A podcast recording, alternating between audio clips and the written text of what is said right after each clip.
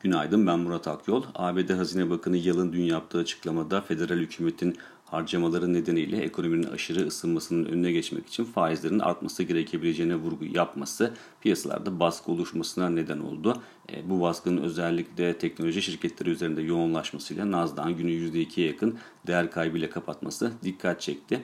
E, yılın ilk açıklamasına düzeltme yaptı aslında. Böyle bir öngörüsünün olmadığını ve hatta enflasyon tarafında da riskleri sınırlı bulduğunu söyledi. Bunun etkisiyle yeni güne daha ılımlı bir zeminde başlıyoruz ama hafta başı ile kıyasladığımızda da e, piyasalarda önemli ölçüde momentum kaybı oluşmuş durumda.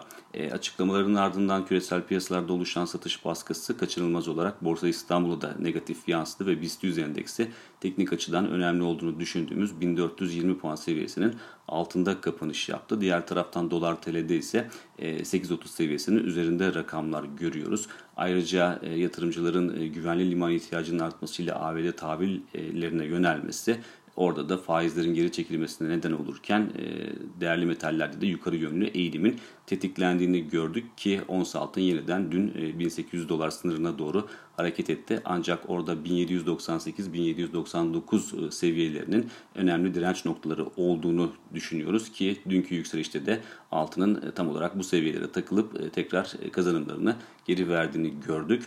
Makroekonomik veri tarafında ise bugün ABD ISM hizmet endeksini takip edeceğiz. Hafta başında imalat endeksi açıklanmıştı ve beklentileri karşılayamamıştı. Dolayısıyla bugünkü verinin beklentileri ne derece karşılayacağını takip edeceğiz. Bir sonraki podcast'te görüşmek üzere.